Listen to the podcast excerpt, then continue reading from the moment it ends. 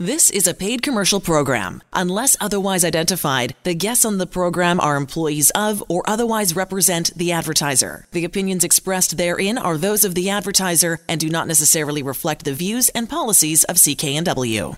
Welcome to Vancouver Consumer. I'm Sterling Fox. In just a few moments, Sherry McMillan will return to our show to talk about estate planning and the importance of a will in any life plan. Today is the last day of BC Make a Will Week, in which we're all encouraged to either create or update a will in our lives. Sherry will have some advice for you coming right up. In our second hour, John Carlson returns with lots more on Vancouver real estate and the 1% realty story. But first, here are some of the top consumer stories we're following this week.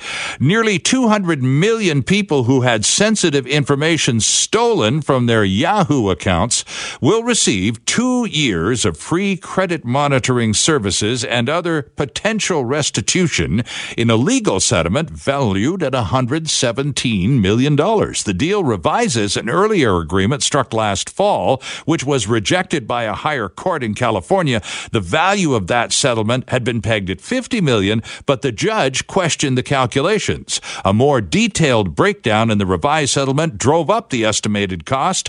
The money will be paid by Yahoo's current owner, Verizon, and Altaba, which is a holdover from Yahoo's past that still owns a stake in the Chinese internet company Alibaba worth billions of dollars. If approved, this settlement will become part of the financial fallout from digital burglaries that stole personal information information from about 3 billion Yahoo accounts a few years ago in 2013 and 14, still believed to be the biggest data breach ever. According to a new report, the BC raspberry industry is having a tough time. Growers say the high costs of labor, land, and supplies have made it difficult for local farmers to compete with cheaper raspberry imports from countries like Mexico, Chile, and Serbia. The chair of the Raspberry Industry Development Council says many local farmers are turning to other crops like blueberries instead, declaring the BC industry is in significant decline. Why? After all, isn't Abbotsford the raspberry capital? Capital of Canada? Well, yes, says the Raspberry Council, but we could lose that identity, and that could be costly, especially when it comes to food safety.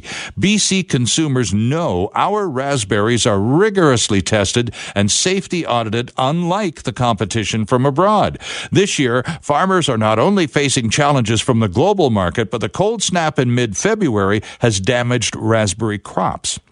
In the meantime, the industry is working on establishing new raspberry varieties that'll be more resilient, and our local BC growers are urging us BC consumers to buy local if we want to see our industry survive. Lots more too at bcraspberries.com. Here's a welcome story we're proud to have been a small part of. The member, a number rather, of British Columbians who signed up online to become organ donors following the first ever Green Shirt Day has risen even further. Almost 3,300 people have registered online to become donors just since last Sunday, the official Green Shirt Day. By comparison, BC Transplant usually sees about 50 online registrations a day.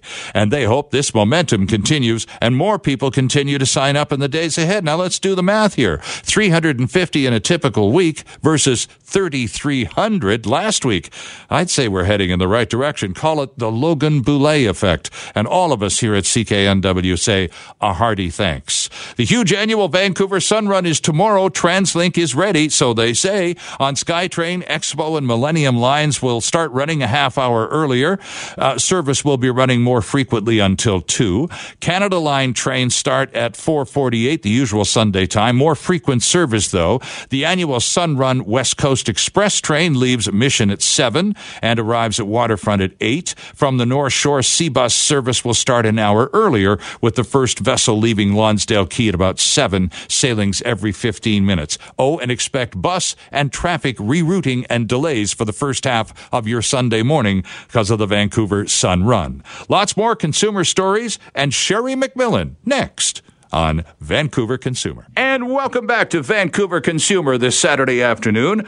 I'm Sterling Fox, and it's a pleasure to welcome back to the program Sherry McMillan, the CEO of McMillan Estate Planning. Sherry, welcome to the program. Good to talk to you again. Yes, thank you very much, Sterling. It's lovely to have you with us. And you've made, uh, you're based in Calgary and you work and with a client base that's literally all over the world, offices in London, in the United States, here in Canada. Calgary is home base, but you uh, have made quite a few trips to the West Coast recently to conduct these seminars. And we'll tell our listeners in a few minutes about the next opportunity to have a few hours with Sherry McMillan. But you've done enough of them now here in Vancouver that you're getting to know Vancouver people and and what uh, sort of our priorities are. So after you make your presentation at the McMillan Estate Planning Seminar, Sherry, and you say, okay, that's my part, how about yours? Any questions? What do Vancouver people want to know after they've heard your pitch?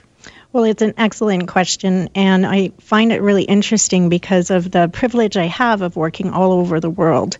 So, whether I'm working in London or Hong Kong or Vancouver, what ends up happening is we have some commonalities as families when we create wealth, we have some concerns.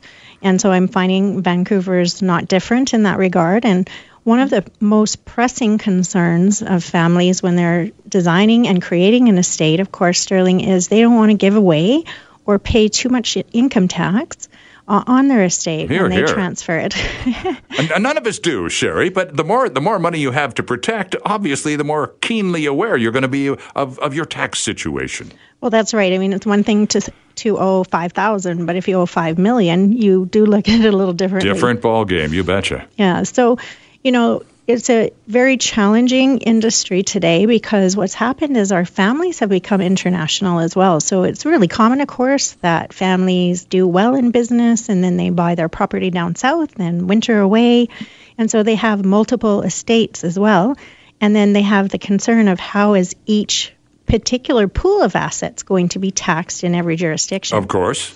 And you, we know how reliable and stable our governments are and how that nothing ever changes there. Oh no. so what ends up happening of course is it's hard to keep up for the average person of how will these particular changes impact me and my affairs that I've designed. And you know, we always say in our industry Sterling that we're actually only ever about 3 years old because by the time we learn the new legislation, they're bringing out new legislation again. Of course. So we're always immature. That's the fun part. I was going to ask you uh, again, just a, a kind of a curiosity question, because there are on the planet legendary locations, Sherry, known as tax havens or tax shelters. One thinks of the Cayman Islands, for example. Do people really uh, take their money into offshore locations like that. Is that a practical thing to do uh, if, if, you have uh, sufficient funds that you can move them around the world? Do people go for tax havens like that? Well, they do, but they have to legitimately qualify as the problem. And so the challenge is this if we're a Canadian family and our children were reared here, the likelihood is you're going to land here eventually because the grandchildren are here. Yep. And so grandma and grandpa traditionally want to live near or somewhat near the grandchildren.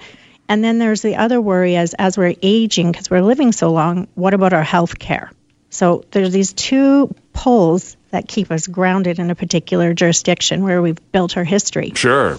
So and, I'm sorry, and, and with respect to health care, uh, you and I have had this conversation on this program before, and I think we need to take a second and remind our CKNW listeners, Sherry, that the healthcare rules seem a little more simple on the surface of things than they do. Most Canadians think, for example, that if you're here in the Great White North for 181 days of the year, you're covered for health care and nothing is at risk. And it's just not that simple, is it? No, it, it isn't that simple because you have to actually read the legislation in the province you live because each uh, jurisdiction has their own healthcare system. So BC has their own, Alberta has their own. What can actually happen often is depending on where your longest residency is, is actually where your healthcare is. So Mm-hmm. if you're spending too much time in the United States, for example, you might by accident be foregoing your healthcare in the province you live without really an understanding that you're doing that.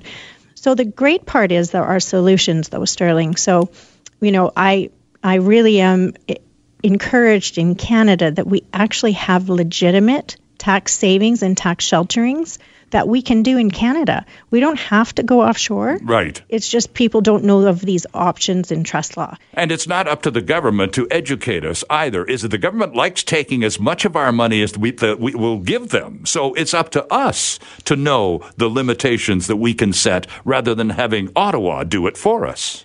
Well, that's right. I mean, I've never seen Canada Revenue Agency put together a presentation on how to minimize the tax. They're not our direct competition, that's, that's for, for sure. sure. Yeah. So, um, you know, one of the blessings we have is we have a great number of tax savings and tax minim- minimizations that we can use in Canada. The first one I always share, and it's great in BC because it's your primary home. Mm-hmm. And your primary home is completely tax free for both lifetimes of the spouses. And so, even if you go into seniors' care, for example, in your later years, that house continues to grow tax exempt. And so, your children will never pay tax on that home. So, I encourage my families not to downsize in retirement, but upsize because, you know, we're going to have an asset base that's growing tax exempt. And then, God forbid, knock on wood, but if you did get sick, you have a very sizable asset to use for elder care. Sure. Tax free. So, you know, it's a good mechanism uh, to give contemplation to. So I'm the one out there helping and supporting the realtors in the economy. well, it's really interesting that you would raise this, Sherry, because of course the other issue that comes along with preserving the family's wealth and, and the home, the the uh, the mom and dad, the original household is definitely part of that. But with multiple heirs involved, how do you secure that house to remain in the family going forward and keep the the peace around the Christmas dinner table? Well, it's an excellent question. And if we're a real family, that's a challenge because we have real dynamics and all of us are unique. And then on top of it, we bring in in laws into the family, the Yes. spouses of everyone. And of course, they never have any opinions that would disagree with our family. so, you know, you're looking at a number of variables that are going to impact the estate as a whole. So, Yep. there are some fantastic options that we have as families. And really, we have not yet utilized them fully in Canada as of yet. And those options are estate planning and trust planning. And we've used them a long, long time in the old world, in England and uh, Europe, but we haven't replicated that work in Canada. However, in the United States, they have. And I was down there recently, and this is just a, a case study that I think demonstrates the power of how estate planning can impact a family positively. And I was not shopping, but I was shopping at Macy's, and I ordered something with this young girl. And she was going to ship it. So I gave her my business card, and she was very young, probably 20. And she said, Oh, my family has an estate plan and a trust for us Oh, and she knew about it. And I thought, well, that's quite remarkable, Yes. being that she's only 20 years old.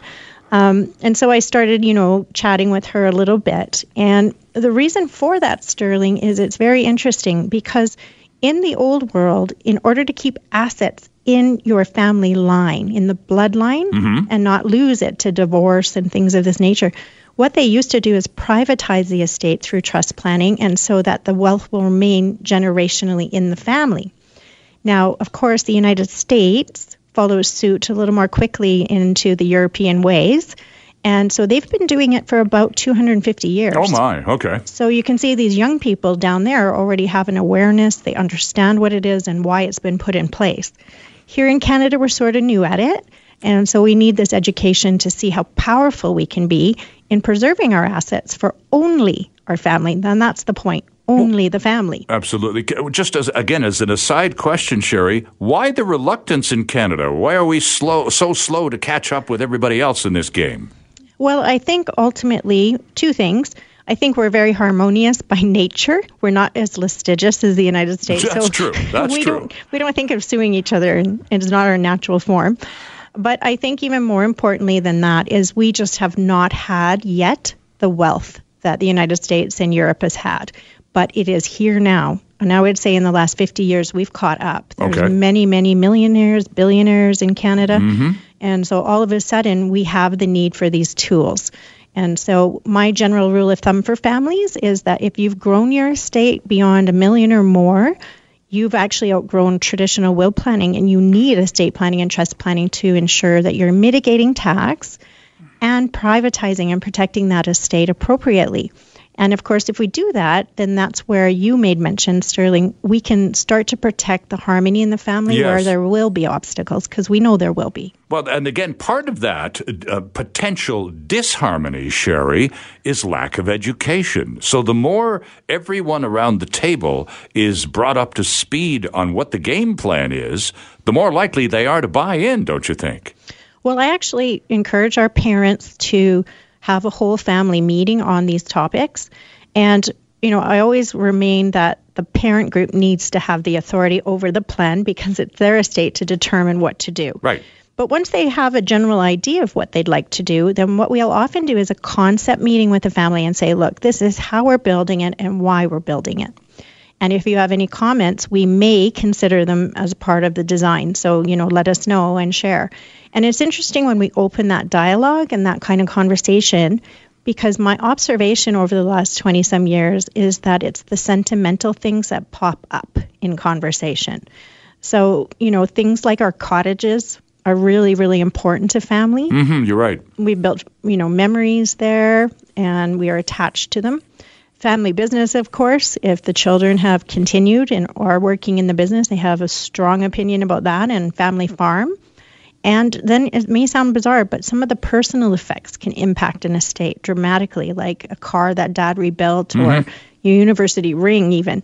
And so when we understand where people have emotion and that's the trick is where they have emotion and where they w- might have a trigger that's where we actually do need to spend time communicating and figuring out how we'll solve those issues while mom and dad still have authority. Because you don't want to transfer the authority to your children and then guess what? They're going to have to fight it out. Right. and that's the worst design in my opinion possible but it's a common you know thought i'll just write a will my son can take care of everybody and he can decide Right. well, that puts your son in the worst position possible because he's going to be the bad guy no matter what he does. Right. And so you're just setting up a family dynamic of discord. So my encouragement is let's find out where your issues are and find a way to solve them. Whilst we're all here happy, healthy, and have the ability to be co creative and find good solutions. Interesting. Now, the moms and dads, the responsibility you place squarely on their shoulders to at least get the, the, the, the, the unit, the family group, to the point where everyone at least has a clear understanding of what they're trying to accomplish. And then, of course, as you already point out, in any family, it's pretty much a given, there will be some discord. There will be some discussion, to put it politely, around the whole notion of the, the game plan, the will, the trust plan, the estate, and all of that kind of thing. But mom and dad do have a degree of responsibility that if they're going to make this work, that they've really got to push it through without being obnoxious about it, right? Well, there's some gentleness that comes along with this and some um, sensitivity because one of the things that I've learned over the years is when mom and dad are gracious enough to do this planning for their family, it's truly a gift for them. Oh, yeah. However, when we approach the children, uh, the last thing your children want to give contemplation to is your passing. I mean, that's not a topic as a child you want to focus on, nor go spend a couple hours on, of course.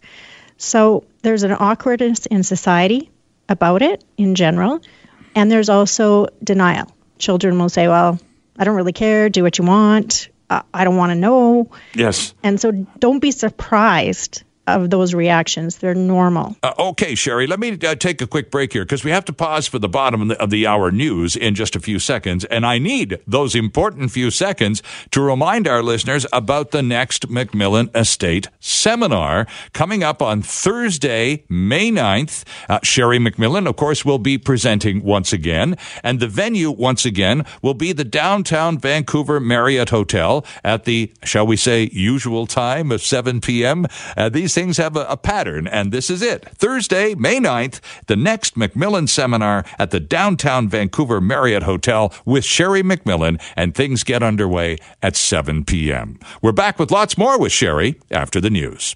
Welcome back to the program. It's Vancouver Consumer on 980 CKNW. I'm Sterling Fox, joined on the line by Sherry McMillan, the CEO of McMillan Estate Planning. And you can find them online, by the way, friends, at McMillanEstate.com McMillanEstate.com. McMillan Estate, all one word, dot com. And Sherry is returning to Vancouver soon for another one of those McMillan Estate seminars. Once again, it will be at the downtown Vancouver Marriott Pinnacle Hotel. The start time is the usual 7 p.m., and I suspect there'll be the wine and cheesy stuff as well. The date is Thursday, May 9th, 7 o'clock, Thursday, May 9th, at the downtown Vancouver Marriott Pinnacle Hotel. Sherry McMillan makes a presentation, and then, of course, there is the question and answer session at the end of your presentation, Sherry, which is always fascinating, isn't it? It is.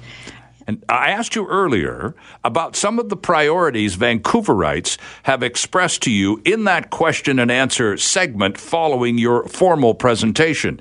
And you said, among other things, Vancouverites really aren't that different from clients and other people I present to all over the world, Asia, Europe, whatever, uh, in terms of their priorities vis a vis their families and especially taxes. and so let's start this segment off back where we kind of began in the first place, Sherry, and, and, and relate all of this estate and will planning and awkwardness with our own mortality, to say nothing of our parents, and, and let's put it through the prism of taxation as well. Certainly, I think that lens is well required, especially in Canada today with our high tax tables. Oh yeah.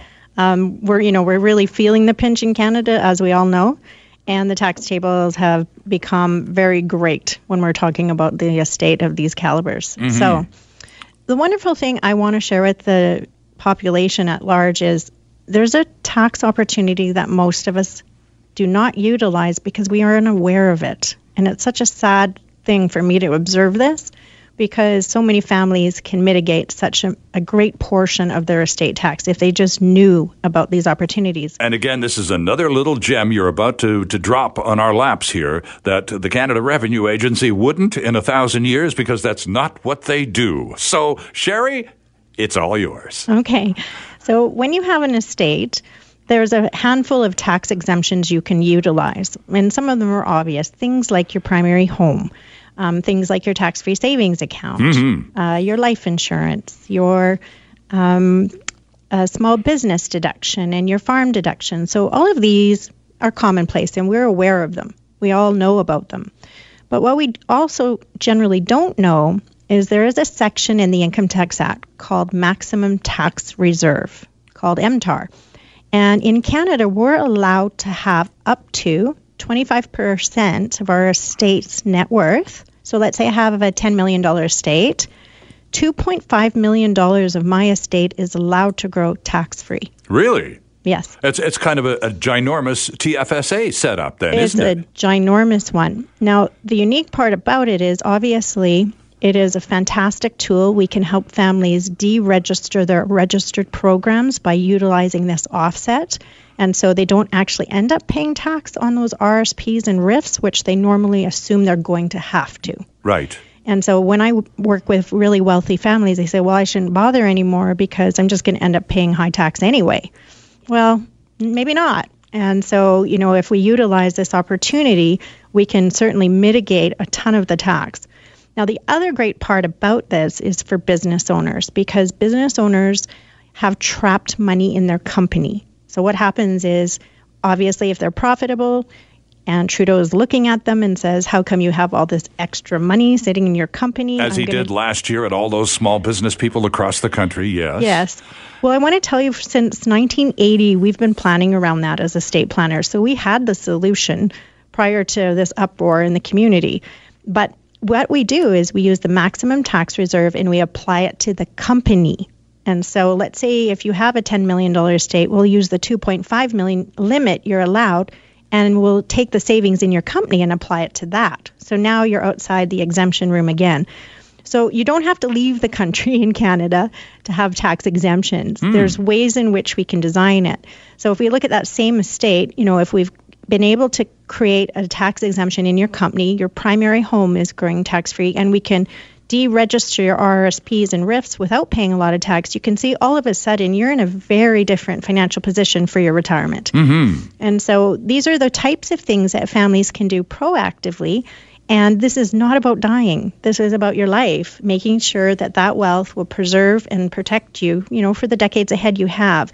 And as we go back to the discussion around children, when children understand that when you're planning an estate, it's not about the moment of dying. It's about how you're creating wealth so that they inherit wealth and then in turn they create wealth. Mm-hmm nobody doesn't want to come to that kind of meeting. Absolutely. Now, Sherry, I'm talking about the family business, and you've got a lot of experience in this regard, not only just here in Canada either, as we've mentioned in the past, you have clients all over the world, quite literally. What do you do in a situation where mom and dad are determined to organize this uh, this trust and and, and estate planning uh, and and really get something going on to leave a legacy for generations that follow? And the whole thing is predicated on a successful family business. That not necessarily all of the family members, the inheritors of all of this, are particularly keen on being part of. When the, when the plan is explained to these perhaps reluctant family members, have you noticed many of them changing their thinking on it? I, I, certainly have, and I think it's really important when we have a situation where I call fair versus equal in estate planning. So, you know, in general practice, if you're a family that has uh, worked in a company and you have a lot of RSPs and stocks and bonds and one primary home, you just would normally split that customarily amongst your children. Mm. So that's called equal. The problem with family business and family farm is often there is only a couple of the children or one of the children practicing in the business, right. and the other children have gone off and done their own professional development. Right, sure. So, how do you treat them equally and fair? And so there's always this kind of debate of what the outcome should be. So, in our own office, uh, our policy is that we interview every child independently of their spouse and parent group. And we do that very deliberately so we can see where the conflicts are going to be. Because if we have the full picture of where everybody's point of view is or in perspective, and by the way, if they're a real family, they're not the same. Very true. Then we can find out what the needs are because it comes down to that. They have a particular expectation and a need. And if we can know what that really is, we can solve it while mom and dad are alive. And then that business can have a very smooth transition to the going concern children and not be interrupted.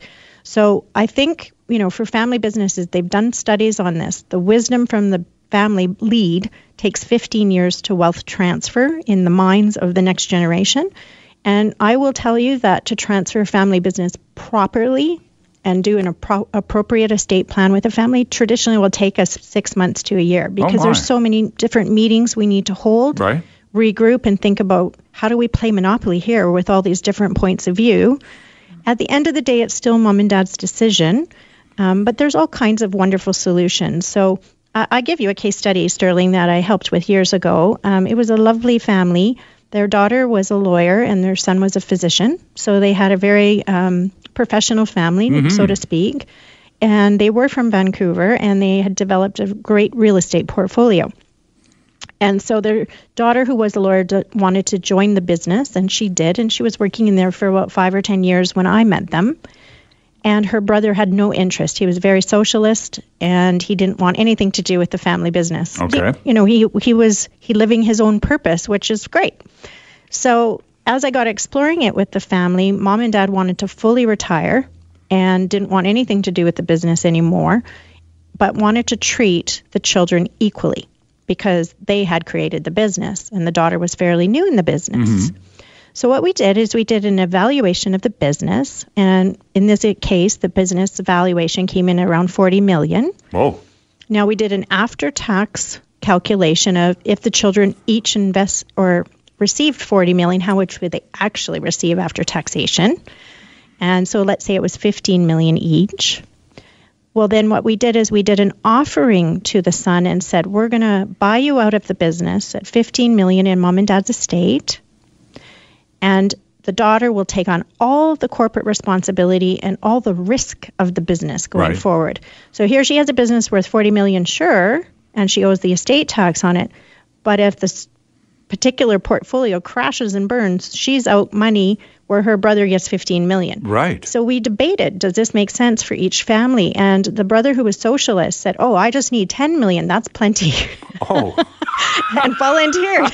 what what a favor to do the family. Yeah, so you know what we ended up doing is for the brother we gave him the first 10 million and we built for his children a grandchild trust with the extra five. So you can see it's just a matter of sitting down and taking the appropriate amount of time and understanding the summary of facts and the soft issues that are going on in the family. I'm proud to say this lovely lawyer um, has now, with the market crashes in real estate in the United States and the recovery, her portfolio has gone from 40 million to over 100 million. Oh, good for her. So she took the right gamble, it appears. And her brother, you know, is fine with that because he took none of the risk. It was all on her. And so, you know, ultimately, I share this case study with you because had we waited until mom and dad passed, I don't know we would have got to this positive result. Right. And you, you've mentioned in the past, too, that a will, from your perspective, a will is not about death. Quite the opposite, actually.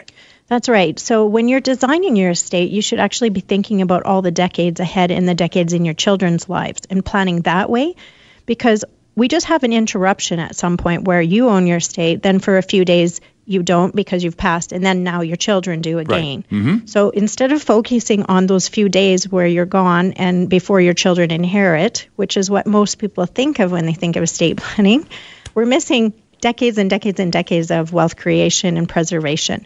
So I turn it upside down and I only focus on those few days, you know, very little. And ultimately, um, in Vancouver specifically and in BC, we use a lot of trust planning to avoid the legal term probate. Oh, okay. So in, in BC, um, when you die, you have two systems to get through. You have the tax system to get through before your wealth can transfer to your children, and you have the legal system that your estate has to transfer through to get to your children. And that legal system is called probate, right? And the legal system is called probate. Right. So the challenge is when you're looking at an estate, there's a lot of transfer fees in the in BC. Let's say 1.4% currently as we speak. Mm-hmm. So for every million dollars, it's not a small number. That's a high fee. Sure. So if you think about mom and dad, and we lose one and we have to transfer, well, that's a big fee. And then we lose mom. Now we transfer again. That's another big fee. So you can see how it just starts amplifying very quickly. Well, we have this fantastic tool that came out 10 years ago, and we use it in BC all of the time. It is called a joint spousal trust, and we're allowed to dump our entire asset base, everything we own, into this holding pot during Oh. our lifetime. And lo and behold, it replaces the will because you're the beneficiary of it. And then in turn, your children become the beneficiary when you're gone. And we eliminate entirely probate. Oh, and this is all perfectly legal. I got it. we've only got a couple of minutes left, and, and this is something I don't know if I've asked you point blank before, but there's so much of this is such a mystery to so many of us. There is a suspicion, an abiding suspicion, that somehow or another it's not quite right. It's not quite legal. And is that just found out of ignorance, Sherry? We just don't completely understand this one little bit? Well, you know, there is a saying, um, Sterling, that the rich don't pay tax. the reason they don't is they plan.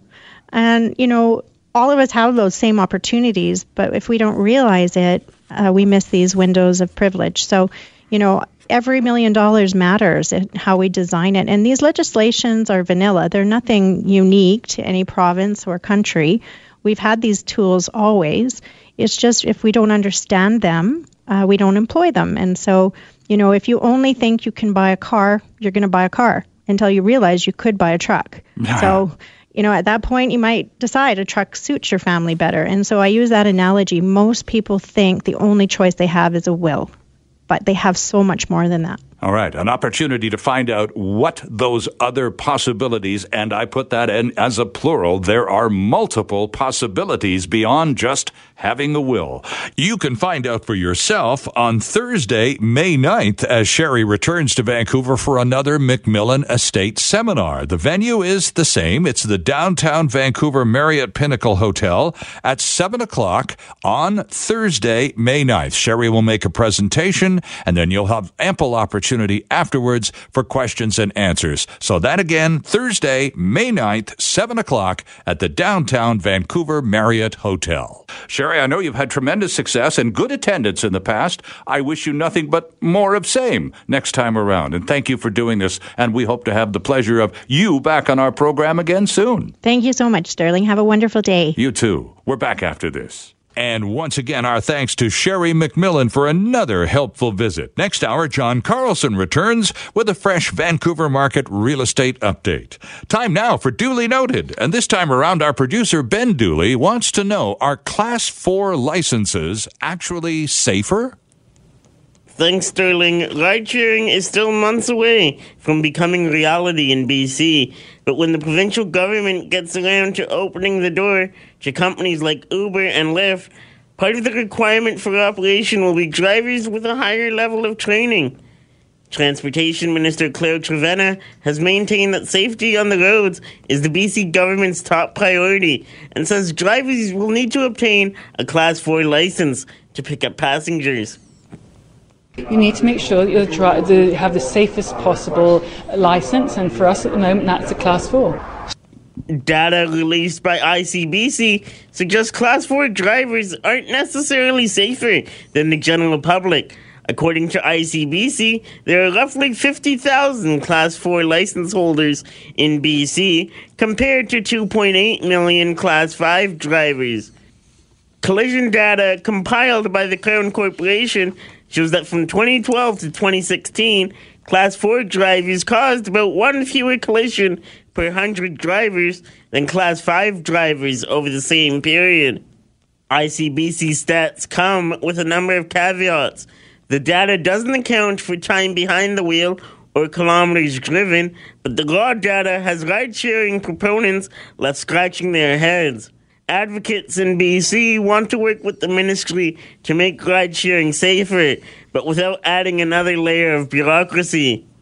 I'm Ben Dooley, and that's duly noted. Thanks, Ben. Time for a couple more consumer quickies before the news. Our friends Dave and Terry over there at Innovative Sleep Solutions will get a kick out of this story.